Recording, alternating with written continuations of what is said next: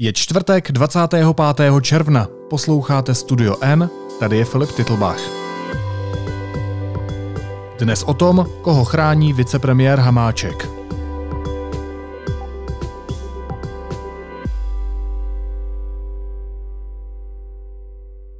Stejně jako pan Kubera, tak se pan senátor vystrčil, dostal potlak senátorů, který prostě si eh, se rozhodli, že tohle bude hlavní téma, který budou razit. A já jsem přesvědčen, a nemám to žádný důkazy, ale jsem přesvědčen, že stejně jako Jardovi Kuberovi, tak, tak eh, panu Středovi vystrčili, někdo přišel říct, když na ten téma nepůjde, tak tě odvolá. A mimochodem to je podobně důvod, proč, proč eh, byl Jarda Kubera pod takovým tlakem. Žádná čínská ambasáda, žádný hrad. Jarda Kubera byl pod tlakem svých senátorů, respektive senátorů parlamentu České republiky, kteří mu říkali, že na ten Tajvan musí, když tam nepojede, tak ho odvolají. A to podle mě přispělo eh, k tomu, v jakým psychickém stavu byl. Jako kdo poslouchal to, co jsem k tomu já říkal, tak musí jasně vidět, že to nemůže být tak, že mě někdo jako něčemu nutil. Pro boha. To fakt mě jako, já jsem úplně jako vytočený, takhle už jsem nebyl vytočený dlouho teda. Místopředseda vlády Jan Hamáček tvrdí, že zesnulý šéf Senátu Jaroslav Kubera nečelil kvůli cestě nad Chajvan tlaku Číny a Hradu, ale od samotných senátorů. To podle ministra vnitra, cituji, přispělo k tomu, v jakém psychickém stavu byl. Kuberův nástupce Miloš Vystrčil takové spekulace důrazně odmítl. Víc s reportéry Bárou Janákovou a Jakubem Zelenkou. Ahoj. Ahoj. Čau Filipe. Kuberova rodina v posledních měsících popsala, že se zdravotní stav šéfa Senátu zhoršil kvůli tlaku ze strany prezidenta Miloše Zemana a čínské ambasády. Proč vicepremiér Jan Hamáček tvrdí něco jiného, tvrdí opak? To já teda vůbec nevím, ale tvrdí to. Když se podíváme na to spektrum politických stran, tak sociální demokracie a komunistická strana eh, mají vlastně nejpevnější a eh, nejdelší vazby na eh, právě režim v Pekingu, který se ostře proti cestě na Tajvan vymezuje. Tyhle ty vazby se Hamáčkovi velice vyplatily během koronavirové krize, kdy byl schopen zajistit dodávky z Číny, což mu vyneslo i podle průzkumu poměrně velkou důvěru v rámci té krize. V tom letadle za mnou je milion sto tisíc těchto respirátorů které to jsou to respirátory třídy 2. A některých ohledech zastínil i premiéra Andreje Babiše, takže možná motivace může být to, že buď se chce třeba čínskému režimu nějak revančovat, nebo nechce ty vazby přetrhat, anebo naopak prostě vidí úplně jiný narrativ, eh, kolem celého toho příběhu. Ono se už v našem rozhovoru stěžoval, že se mu prostě nelíbí, jak je ta diskuze nastavená a evidentně se mu ani nelíbí ta akce kolem Senátu, který se ostře vymezuje vlastně proti Číně už eh, od té doby, co se Jaroslav Kubera rozhodl na ten Tajvan jet. A když už mluví o tlaku senátorů, tak eh, co tím myslí? Jaký tlak má na mysli pan Hamáček? Uh, on tvrdí a tady sám říká, že proto nemá žádné důkazy, že pokud by Jaroslav Kubera nejel na Tajvan nebo to nějak veřejně odmítl, uh, tak mu senátoři měli hrozit odvolání z pozice předsedy Senátu. To samé mělo prý i Miloši Vystrčilovi. Já jsem se o tom pak bavila ještě s eh, jeho spolustraníkem Milanem Štěchem, který je také v Senátu. On říkal, že to je trošku posunuté, že takhle eh, jasně by to asi nevěděl, že by rozhodně nepoužil slovo tlak ale uh, naznačil, že vlastně ten nový předseda Senátu se bude volit za těch pár měsíců po vlastně senátních volbách a tam by se podle něj i mohlo promítnout, pokud by předseda Senátu na ten Tajvan nejel. Je nutné, Filip, ještě dodat, že předseda Senátu má od uh, senátorů velký mandát, co se týče cesty na Tajvan. Z 52 přítomných hlasovalo pro cestu na Tajvan 50. Takže uh, pokud pan Hamáček mluví o nějakém tlaku senátorů, tak uh, by musel zohlednit právě těch 50, který proto hlasovali, což je většina. No a na to se chci zeptat, co na to říkají další senátoři, které jste oslovili? No, právě pan Štěch tam eh, říkal, že eh, on by nikdy nepoužil slovo tlak, protože podle něj je to jakoby posunuté, ale že jakoby eh, vidí, že v tom Senátu podpora Miloše Vystrčela na cestu na Tajvan rozhodně je. A co se týče prezidentských kandidátů, Filipe, tak eh, ty reagovali v podstatě podobně ostře jako pan Vystrčil. Eh, odmítají jakékoliv spekulace o tom, že by na pana Kuberu i na pana Vystrčila vyvíjeli nátlak a vlastně vyzvali Hamáčka, ať předloží důkazy. A on je prostě nemá, protože to zopakoval i během našeho rozhovoru několikrát. Tohle, tohle je můj názor, který, já proto nemám žádný důkazy. Jaká ale by byla jejich motivace, nebo jaká je jejich motivace podle vás? protože, ne, protože chtějí ukázat eh, Číně, že to holoket. A o jakých senátorech mluvíme? Já myslím, že asi... Asi, asi všichni ale na všichni čtenáři to třeba sledují, tak proč to, to, to, jsou senátoři typu Pavla Fischera a bývalých dalších prezidentských kandidátů. Fakt to následně zopakoval v telefonátu, který uh, vedl pan Vystrčil s Hamáčkem. Fakt toho mám teda plný zuby, tohleto. No.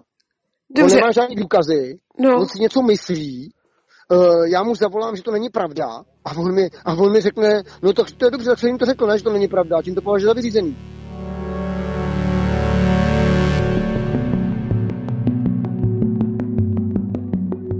Jan Hamáček to navíc porovnal. On řekl, že pan Vystrčil zažívá podobný tlak, jako zažíval ex-šéf Senátu pan Kubera. Um, jak Vystrčil vnímá tahle slova? On uh, několikrát zopakoval, že je to naprostá hloupost a potom to vlastně zopakoval ještě několikrát, že to je naprostá hloupost.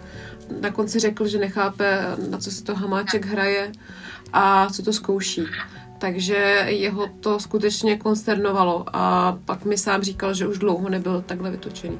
Pan Hamáček si něco vymýšlí, říká to deníku N a poté, co mu, e, poté, co mu zavolá předseda Senátu, že to je kravina, no. e, tak řekl, no tak to, to, to jim to řekl, ne, že to je kravina. Já jsem řekl, jo, jo, jo, to tím to považuje za vyřízený. To je normální jednání pan Hamáček ani, ani po mým telefonátu eh, není schopný eh, eh, prostě říct, již tak já se omlouvám, to byla fakt jenom spekulace, tak jako to považuji za naprosto neuvěřitelný. Jo. A že by sám udělal nějakou korekci toho svého vyjádření, toho teda vůbec nenapadlo. To je úžasný teda. Trošku na mě působilo, že jak ho vytočil pan Hamáček svým přístupem, tak že jsem byla ten hromosvod, po kterém to sjelo ale uh, vlastně je to pochopitelné, no. Uh, jenom uh, jsem vlastně nevěděla, co na to říct. No a kromě pana Vystrčela jste mluvili samozřejmě taky s panem Hamáčkem, jak už jsem říkal, tak těsně před tím rozhovorem jsme vydali text, ve kterém jsme ho citovali. Tak co pan Hamáček, ten na tebe působil jak? Ten byl klidný, vypadal poměrně unaveně, což asi je. A mě tam tou svojí otevřeností, nebo respektive tím, že tohleto téma tam otevřel, překvapil. A my jsme se optali na Čínu docela dlouho, respektive uh, Kuba se optal na Čínu docela dlouho. A já mám pocit, že tohle to byla vlastně jedna z těch uh, posledních otázek, kdy my jsme se snažili uh, jakoby mu ukázat, a nějak jako, aby se vcítil do toho vystrčila, protože on tam celou dobu prostě vysvětloval, že ta cesta na Tajvan pokazí 30 let budované vztahy s Čínou a že to všechno uh, vlastně jakoby pohřbí, že teďka Senát dělá vlastní politiku a my jsme se jakoby snažili, uh, aby on uh, pochopil, že i pro ten Senát to může být tlak, nebo aby se to ne, aby to pochopil, ale uh, aby se podíval na to i z té druhé strany, že možná i senátoři se cítí pod tlakem. A on vlastně pak přišel s touhletou myšlenkou, no. Když po Kuberově smrti nastoupil do čela Senátu právě pan Vystrčil, tak Jan Hamáček ho varoval, aby od Chajvanu nemluvil, protože by to právě, jak se říkal Jakube, mohlo zkazit eh, vztahy s Pekingem a ohrozit dodávky zdravotnického materiálu z Číny na boj proti koronaviru. Může tohle hrát to hlavní v té roli, tenhle aspekt, nebo je v tom ještě něco víc? Eh, pravděpodobně to může být eh, jeden z důvodů, proč vlastně pan Hamáček vystupuje takhle. Další věc může být eh, třeba i vztah s Radem, který eh, pan Hamáček od svého jmenování eh, předsedou strany ČSSD se snaží udržovat tak nějak pozitivně. Můžeme si vzpomenout na Bouslava Sobotku, který s Radem vlastně bojoval a to se promítlo i následně do parlamentních voleb. Když se podíváme na Čínu, tak v případě, že nějaký stát na ní závislý nebo potřebuje od ní pomoc, tak dokáže vyvíjet i politický tlak. Můžeme se třeba kouknout na Británii, kde um, co se týče technologií 5G, tak Číňani pohrozili, že pokud nepustí uh, do těch sítí Huawei, takže můžou mít problémy s dostavbou jaderné elektrárny. A něco podobného by mohlo fungovat i tady. My jsme čekali na letadla z Číny s uh, x tunama zdravotnického materiálu, za který jsme zaplatili miliardy. A Eh, v té chvíli, kdy se celé ty eh, letadla a probíhala tam kontrola, vlastně tady eh, probíhala tahle ta, řekněme, zjednodušíme to, tajvanská krize. A Číňani toho mohli využít a prostě tyhle ty věci pozdržet a ten zdravotní materiál mohl dorazit do Česka se spožděním. A tedy si jistě vzpomeneš, počítali se každý dny, tak on může koukat i na to z tohle toho jakoby pohledu. Dobře, já už teda chápu, že kvůli vztahu může pan Hamáček chránit hrad a taky chápu, proč může přenášet tu pozornost nebo tu vinu na Senát. Ale proč se pan Hamáček ve světle posledních událostí s čínskou ambasádou snaží chránit právě tenhle úřad? Tak uh, není uh, moc velkým tajemstvím, že pan Hamáček má uh, i nějaké vztahy s čínským velvyslancem. Sociální demokracie v roce 2012 eh, podepsala s komunistickou stranou Číny memorandum, které je zavazuje, nebo ne ani tak zavazuje, ale prostě která, které mluví o spolupráci. Takže ty delegace se navzájem navštěvují. Eh, teďka budoucnu bude z těch stran, které jsou, řekněme, blízko komunistické straně Číny a tam by opět eh, sociální demokracie mohla, mohla, mohla letět. Taky si můžeme vzpomenout na to, že uh, pan Hamáček s čínským velvyslancem vítal a spolu i s Andrejem Babišem vítali čínské dodávky. Já bych chtěl poděkovat všem, kteří se podíleli na uh, této práci. Já nebudu nikomu děkovat konkrétně, pač bych na někoho zapomněl, ale všem strašně moc děkuju. Ale udělám jednu výjimku a poděkuju panu velvyslanci a poděkuju uh, všem, kteří se v Číně podíleli na tom, že přiletělo toto letadlo, že jsme vyřídili všechny papíry a že jsme tu operaci zvládli nastartovat. V bezpečnostní komunitě panuje i takový vtip, že pan Hamáček eh, nosí červený svetr právě proto, že mu to čínský velvyslanec přikázal, ale to je jen takový jakoby vtípek. Eh, dobře, a teď komu všemu tedy objektivně může vadit Vystrčilova cesta nad Chajvan, kterou už ohlásil? Tak uh, objektivně uh, ta cesta může samozřejmě vadit uh, Pražskému hradu, který dlouhodobě osiluje u čínské investice. Dále to vadí samozřejmě samotnému Pekingu, protože integrita uh, Číny je pro něj, to čínského území je pro ně prostě základ a oni Tajvan považují za své území. Jakákoliv zmínka o Tajvanu, jako o samostatném státu nebo o autonomním území, prostě vyvolá vždycky tvrdou diplomatickou reakci. Uh, čínský ambasador, který je tady v Praze, má prostě instrukce uh, pokud možno té cestě na Tajvan zabránit a dělá to všemi možnými prostředky. Teďka samozřejmě jako neříkám, jak se spekuluje o tom, že uh, někdo otrávil Kuberu nebo něco takového, to si myslím, že je hloupost. Ale vidíme tady drsné diplomatické tahy, ať uh, mluvíme o čínském uh, výružném dokumentu nebo přímo uh, přímo kontakty s Pražským hradem a i stížností na ministerstvo zahraničních věcí. Ukazují to depeše, který deník N zveřejnil a tam je vidět, že čínský velvyslanec používá velmi nevybíravá slova a ten tlak je velký. Takže Čína tam má to největší zájem a samozřejmě její političtí spojenci nebo lidé, kteří mají zájem o obchody s Čínou, protože musíme vzpomenout na ten dopis.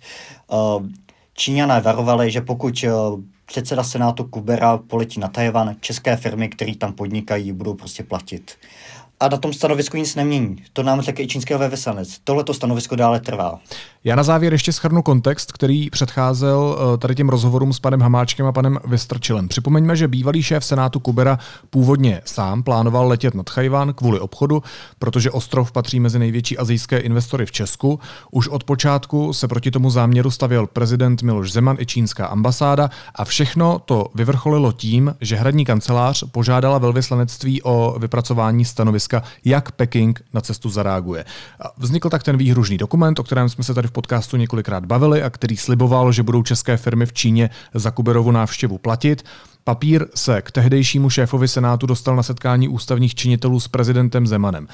I přesto, že tuhle verzi potvrdila řada senátorů, přesto, že tlak kvůli Tchajvanu na Česko, a ty říkal, vyvíjí i čínská ambasáda, což prozrazují eh, deníkem N publikované depeše, tak Hrad eh, tehdy odmítal odpovědět na naše otázky a deníku N eh, vlastně od té doby hrozí za zveřejnění detailů z případu žalobou. Tak se chci ještě na závěr zeptat, jestli se něco změnilo. Hrad tuto záležitost považuje za uzavřenou. Myslím si, že tu odpověď na to nikdy nedostaneme, což si myslí i pan Vystrčil. On nám to říkal v rozhovoru, který jsme s ním měli eh, minulý měsíc. Na něm jsem byl s Hankou Mazancovou.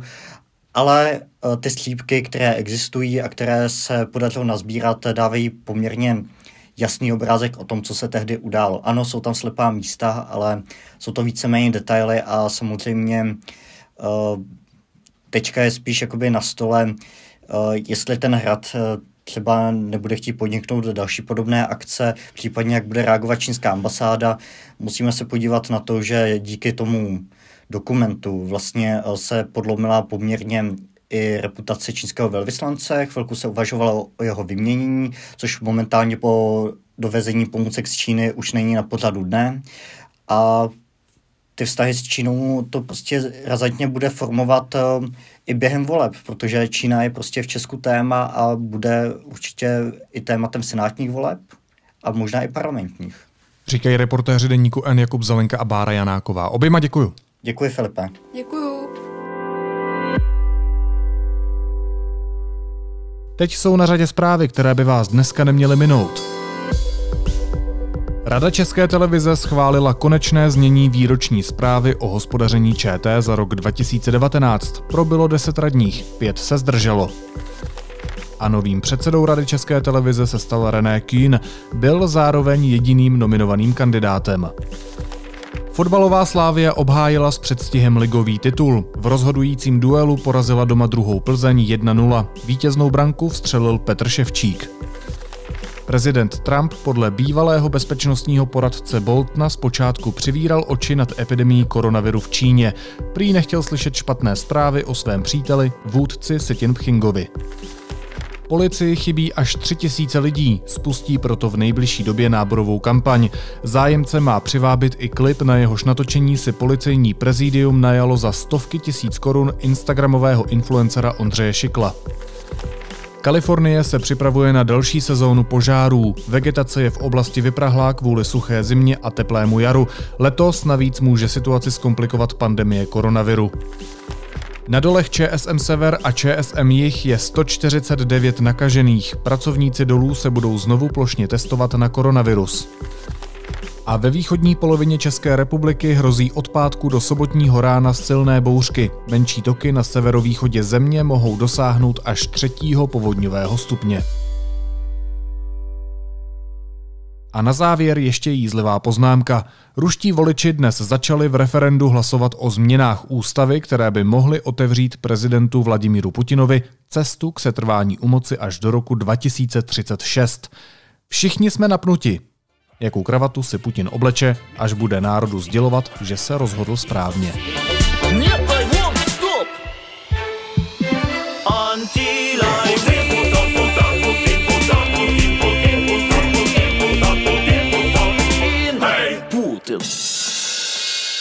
Naslyšenou zítra.